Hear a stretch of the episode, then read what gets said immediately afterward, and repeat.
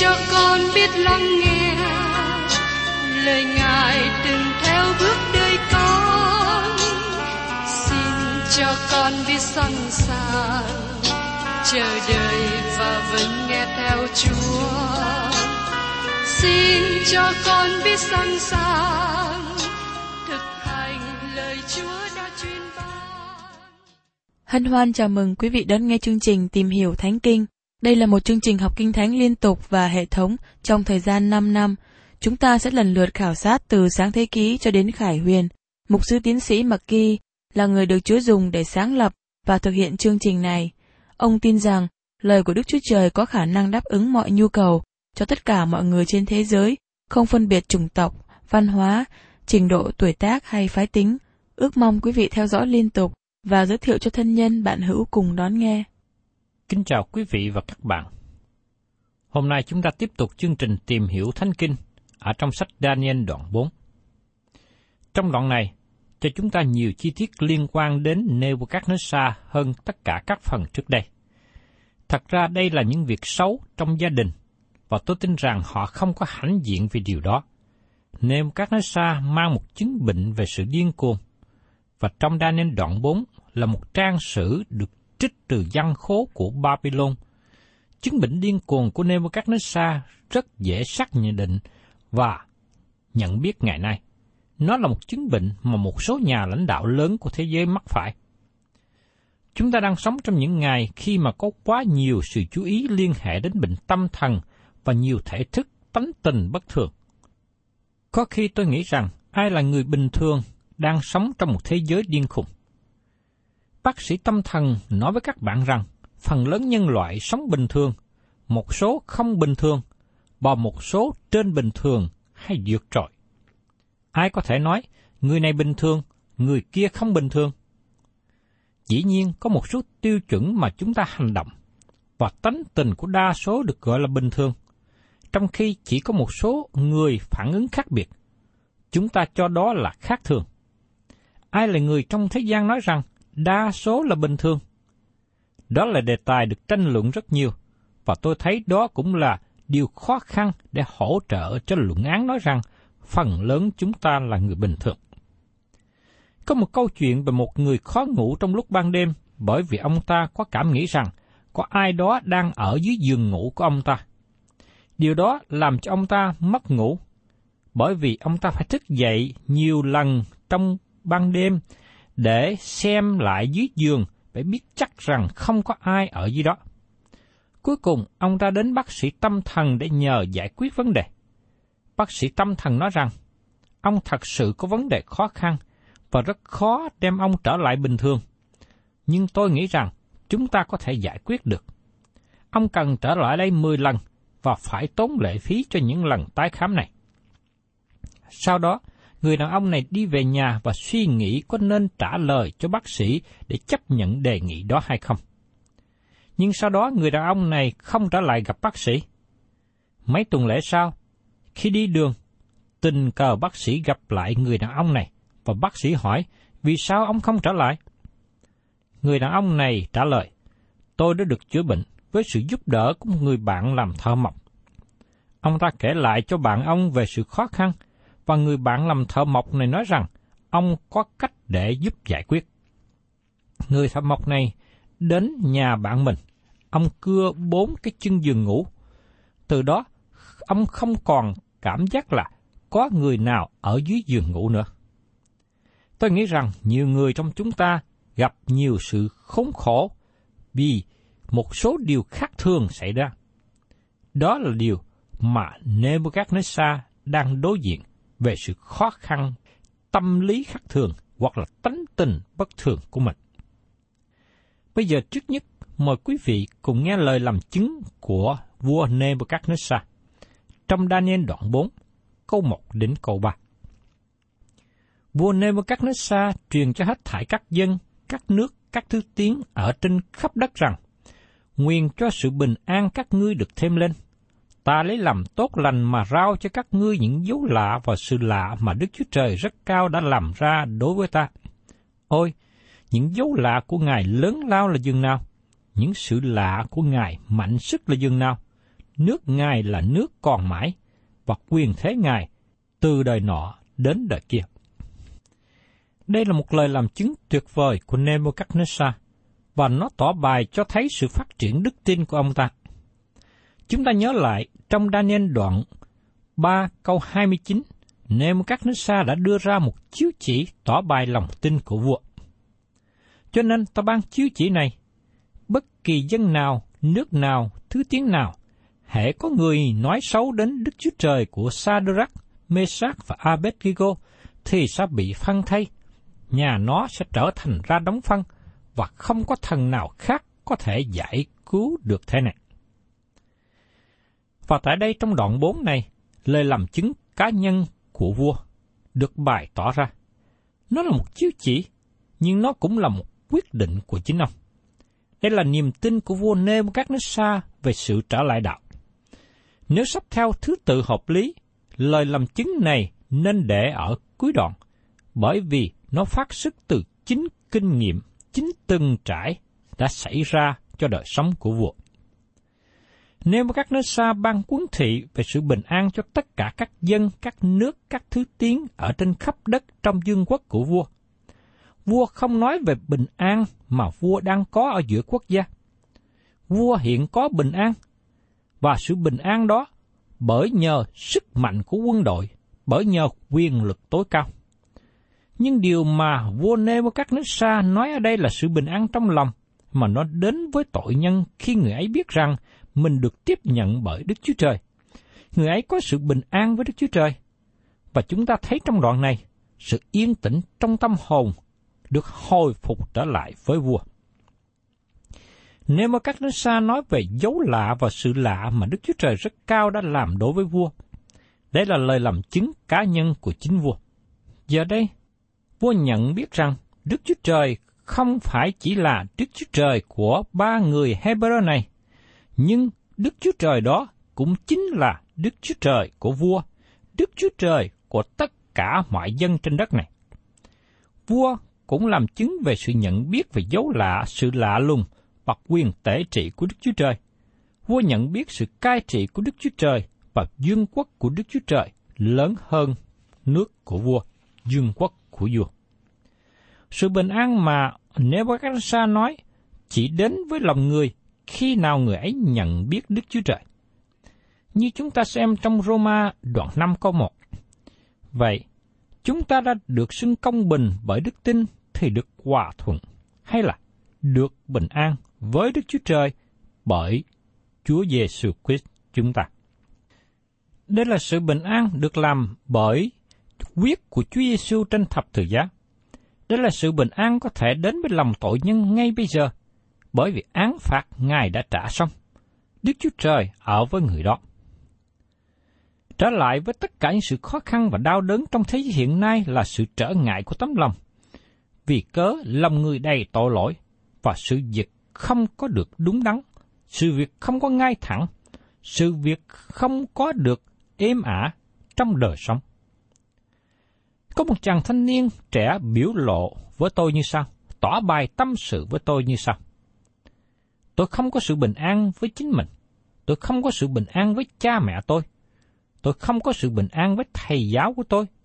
Và tôi không có sự bình an với bất cứ người nào.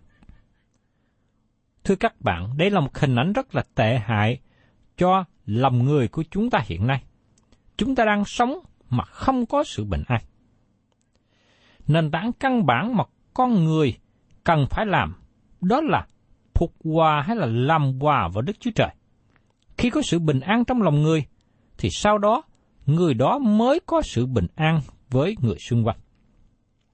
Cho nên chúng ta thấy điều căn bản rằng, khi chúng ta không có sự hòa bình với Đức Chúa Trời, chúng ta không thể nào sống bình an, hòa bình với những người xung quanh. Tôi tin chắc rằng có rất nhiều điều mà chúng ta gọi là bất thường hay điên khùng ngày nay có thể được chữa lành bởi việc đem tin lành và sự nhận biết Đức Chúa Trời đến với những người bị ảnh hưởng. Nhiều người trải qua thời gian khó khăn của chiến tranh làm chứng rằng Đức Chúa Trời ở với họ. Họ học được sự cầu nguyện và kinh nghiệm được sự bình an trong lúc khó khăn. Họ không cần đến bác sĩ tâm thần để chờ hay là nhờ sự chữa trị. Trong các trường trung học và đại học hiện nay, họ dạy mọi sự hiểu biết trong thế gian.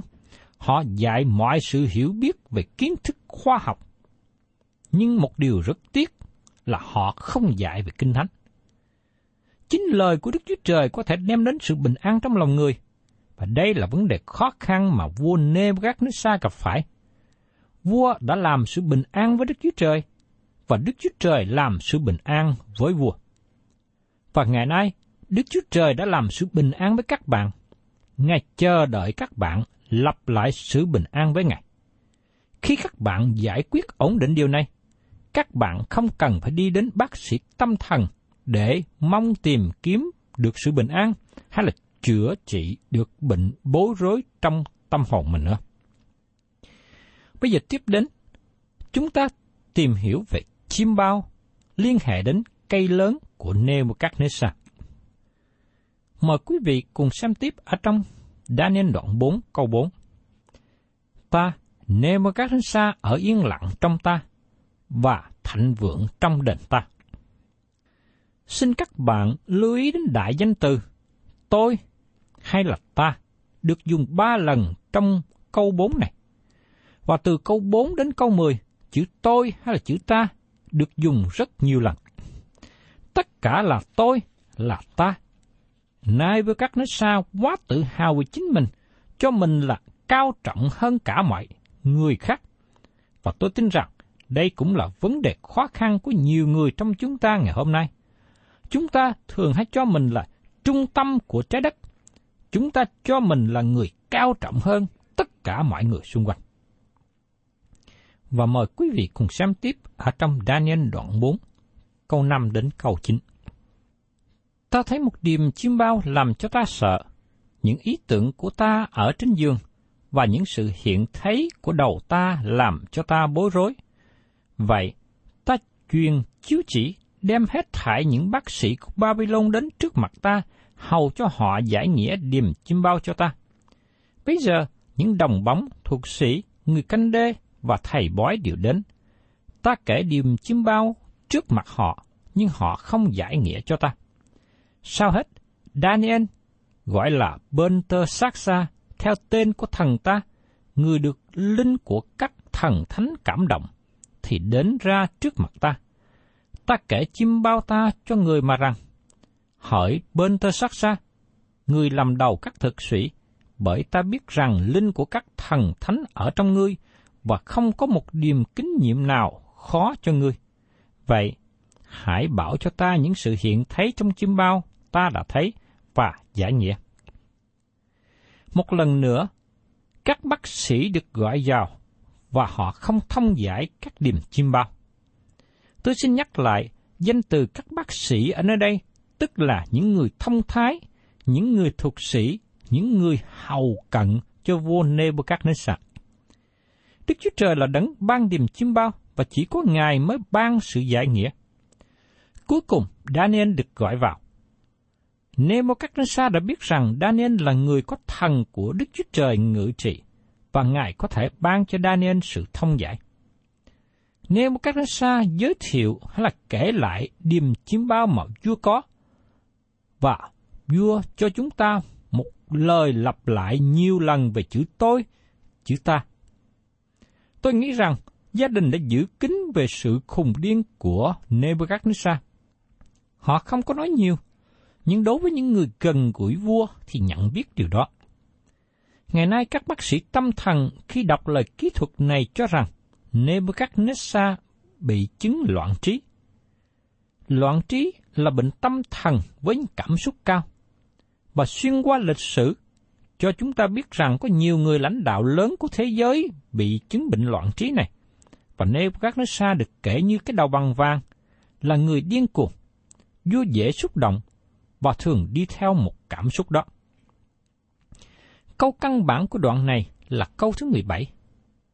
Án đó bởi các tấn canh giữ đã định, và lời các thánh đã truyền, hầu cho những kẻ sống biết rằng đấng rất cao cai trị trong các nước của loài người, Ngài muốn ban cho ai tỷ, và lập kẻ rất hèn hạ trong loài người lên đó. Đức Chúa Trời nói rằng, Ngài muốn ban cho ai tỷ và lập kẻ rất hèn hạ trong loài người lên đó. Đức Chúa Trời ban cho chúng ta người cai trị mà chúng ta đáng nhận lãnh. Và giới lãnh đạo chúng ta muốn trải qua 2.500 năm của lịch sử từ thời của vua Nê với các thánh xa đến nay, chứng tỏ lời tuyên bố này là sự thật. Và tiếp đến chúng ta cùng xem trong Daniel đoạn 4, câu 10 đến câu 16. Này là những sự hiện thấy đã tỏ ra trong đầu ta khi ta nằm trên giường. Ta nhìn xem, và này, ở giữa đất có một cây cao lạ thường. Cây đó lớn lên và trở nên cứng mạnh, ngọn nó chấm đến trời, và nơi ở cuối cùng khắp đất đều xem thấy nó. Lá nó thì đẹp và trái thì sai, có đủ cho mọi loài ăn. Các thú đồng núp dưới bóng nó, chim trời ở trên nhành nó, và mọi loài xác thịt nhờ nó mà nuôi mình. Ta nhìn xem những sự hiện thấy trong đầu ta khi ta nằm trên giường. Và này, có một đấng thánh canh giữ từ trên trời xuống. Người kêu lớn tiếng và nói rằng, hãy đốn cây và chặt nhành nó, hãy làm rụng lá và vải trái nó ra, hãy cho thú vật tránh khỏi dưới nó và chim chóc khỏi nhành nó. Do vậy, hãy để lại gốc rễ nó trong đất và cột nó bằng một dây xích sắt và đồng, nơi giữa cỏ xanh tươi trong đồng ruộng. Cho nó bị sương trên trời thấm ướt và cho người cùng các loài thú chia phần cỏ dưới đất. Cho lòng người bị đổi đi và người được ban cho lòng thú trải qua bãi kỳ trên người.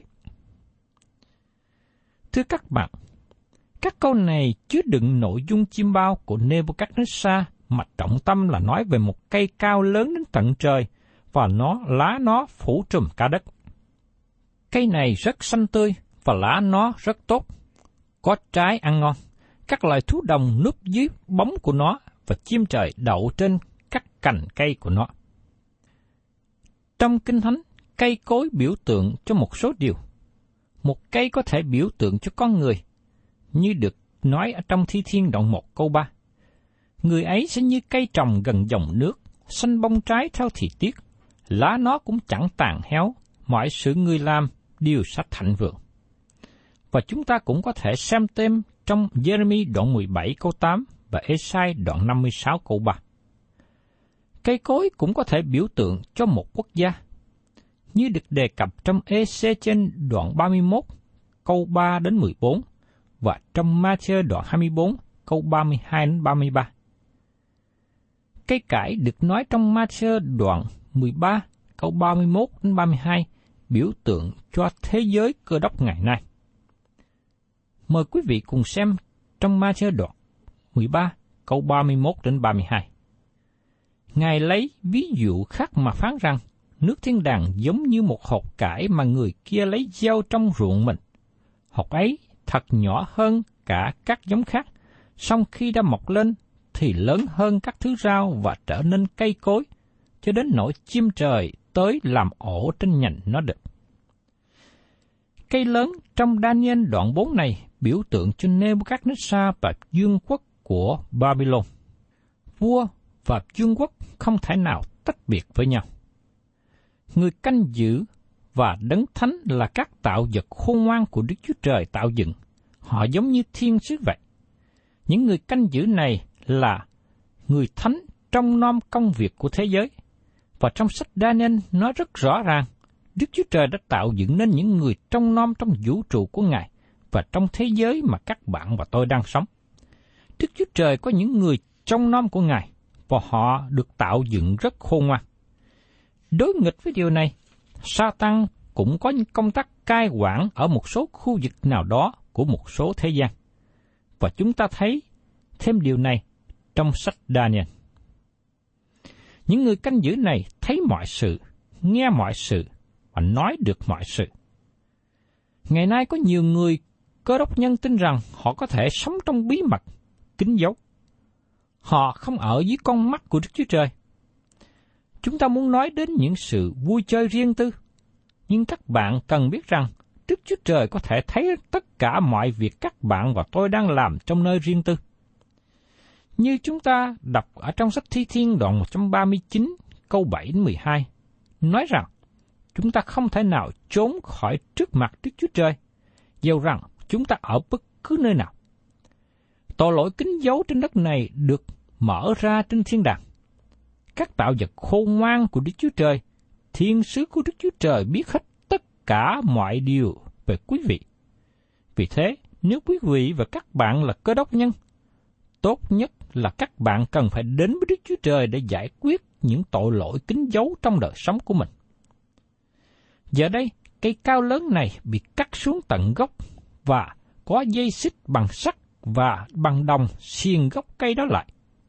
Điều này cho chúng ta biết rằng nó sẽ mọc trở lại sau bảy năm. Và lòng của vua bị đổi thành lòng thú và sống giống như thú vật. Mời quý vị cùng xem tiếp trong Daniel đoạn 4, câu 17 đến 18. Án đó là bởi các đấng canh giữ đã định, và lời các thánh đã truyền, hầu cho những kẻ sống biết rằng đấng rất cao cai trị trong các nước của loài người. Ngài muốn ban cho ai tùy ý, và lập kẻ rất hèn hạ trong loài người lên đó. Ta đây là vua Nebuchadnezzar đã thấy điềm chim bao ấy. Vậy, hỏi bên tơ sắc xa, ngươi hãy giải nghĩa cho ta, vì hết thảy bác sĩ trong nước ta không thể giải nghĩa cho ta được, nhưng ngươi giải được, vì linh của các thần ở trong ngươi. Thưa các bạn, có ba điều chúng ta có thể học hỏi từ chim bao của Nebuchadnezzar. Thứ nhất, đấng rất cao cai trị trong các nước của loại người. Nếu ngày nay các bạn nghĩ rằng Đức Chúa Trời đã thoái vị và đã rút khỏi vũ trụ này, các bạn đã nghĩ sai lầm. Vũ trụ này không thể nào có thể ra khỏi sự tể trị của Ngài. Và xin đừng có ai nói rằng họ đang nắm quyền cai trị và chống nghịch lại với Đức Chúa Trời. Trong Thi Thiên, đoạn 2, câu 1 đến câu 6 nói chúng ta biết như sau. Nhưng sao các ngoại bang náo loạn và những dân tộc toan mưu trước hư không? Các vua thế gian nổi dậy, các quan trưởng bàn nghị cùng nhau nghịch rêu va và nghịch đấng chịu sức dầu của Ngài.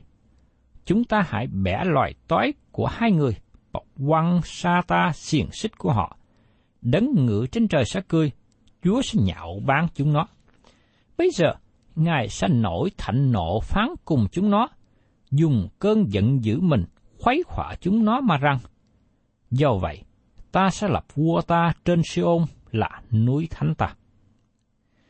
Đức Chúa Trời nói rằng, Ngài sẽ thực hiện mục tiêu của Ngài trong thế gian này. Ngài cho phép sa tăng thực hiện mưu định của nó với một lý do rõ, nhưng Ngài kiềm chế và biết rõ hoạt động của nó. Có nhiều người nói những lời quá đáng về sa tăng mà những điều đó không có trong kinh thánh. Quốc gia này được chế lên và quốc gia kia bị đổ xuống, dạy cho con người chúng ta biết rằng Đức Chúa Trời cai trị mọi nước trong thế gian này. Nếu các bạn nghĩ rằng đất nước chúng ta là toàn quyền của chúng ta cai quản, chúng ta đã nghĩ sai. mọi quyền cai trị dưới thế gian này do Đức Chúa Trời ban cho, và họ sẽ chịu sự phán xét của Ngài. Vì Đức Chúa Trời cai quản mọi nước của loài người. Điều thứ hai, chúng ta học hỏi trong phân đoạn này nói rằng, Ngài ban cho ai tùy ý. Có thể các bạn nghĩ rằng có một đảng phái nào đó đưa các bạn lên cầm quyền. Nhưng xin các bạn nhớ rằng, tất cả những người lên cầm quyền là do nơi sự cho phép của Đức Chúa Trời. Dù rằng khi nhìn theo hình thức bề ngoài, một người lên cầm quyền là do nơi một đảng phái đề cử, do dân chúng bầu cử hay do một biến cố nào đó xảy ra đưa họ lên đến chỗ cầm quyền. Nhưng xin nhớ rằng, đây là những điều mà Đức Chúa Trời cho phép xảy đến, vì Ngài kiềm chế hết tất cả mọi điều. Phaolô đã nói trong Roma đoạn 13 câu 1 rằng, mọi người phải dân phục các đấng cầm quyền trên mình, vì chẳng có quyền nào không đến bởi Đức Chúa Trời. Các quyền đều bởi Đức Chúa Trời chỉ định. Và điều thứ ba, chúng ta học trong phân đoạn kinh thánh sách Daniel này. Nói rằng, Ngài lập kẻ rất hèn hạ trong loài người lên đó. Điều này làm cho mọi đảng phái cần nên hạ mình, và mọi người cầm quyền cần phải hạ mình. Nếu các bạn nghĩ rằng con người chọn người tốt lên cai trị, thì lịch sử nhân loại đâu có quá tệ như chúng ta đã đọc. Chúng ta thấy nhiều việc kinh khủng mà của tổ phụ, những người tiền bối, những người đi trước đã làm những người cầm quyền cai trị đất nước trước đây làm những điều quá tệ, quá tội lỗi. Lịch sử hỗ trợ cho lẽ thật, lời công bố trong đa Daniel đoạn 4 câu 17 này. Cái đầu bằng vàng chính là vua Nebuchadnezzar. Vua là người điên khùng, nhưng vua là người cai trị nổi bật đã sáng lập đế quốc lớn nhất của thế giới đầu tiên. Vua có một thời gian điên cuồng và vua không nhận biết chính mình là ai nữa – như chúng ta đã nói trước đây, một số nhà lãnh đạo thế giới cũng mắc phải chứng bệnh tương tự như Nebuchadnezzar. Sau khi lắng nghe vua Nebuchadnezzar kể lại điềm chim bao, và sau đó Daniel được sự soi dẫn của Đức Chúa Trời để thông giải điềm chim bao này cho vua. Và tôi sẽ cùng với các bạn tìm hiểu đến phần kế tiếp về sự thông giải của Daniel trong chương trình tìm hiểu Thánh Kinh kỳ sau. Thân chào tạm biệt quý vị và nguyện xin Chúa cho quý vị nhận biết được quyền tể trị của Đức Chúa Trời trên đời sống của mình, trên gia đình của mình và đặc biệt là trên đất nước của mình.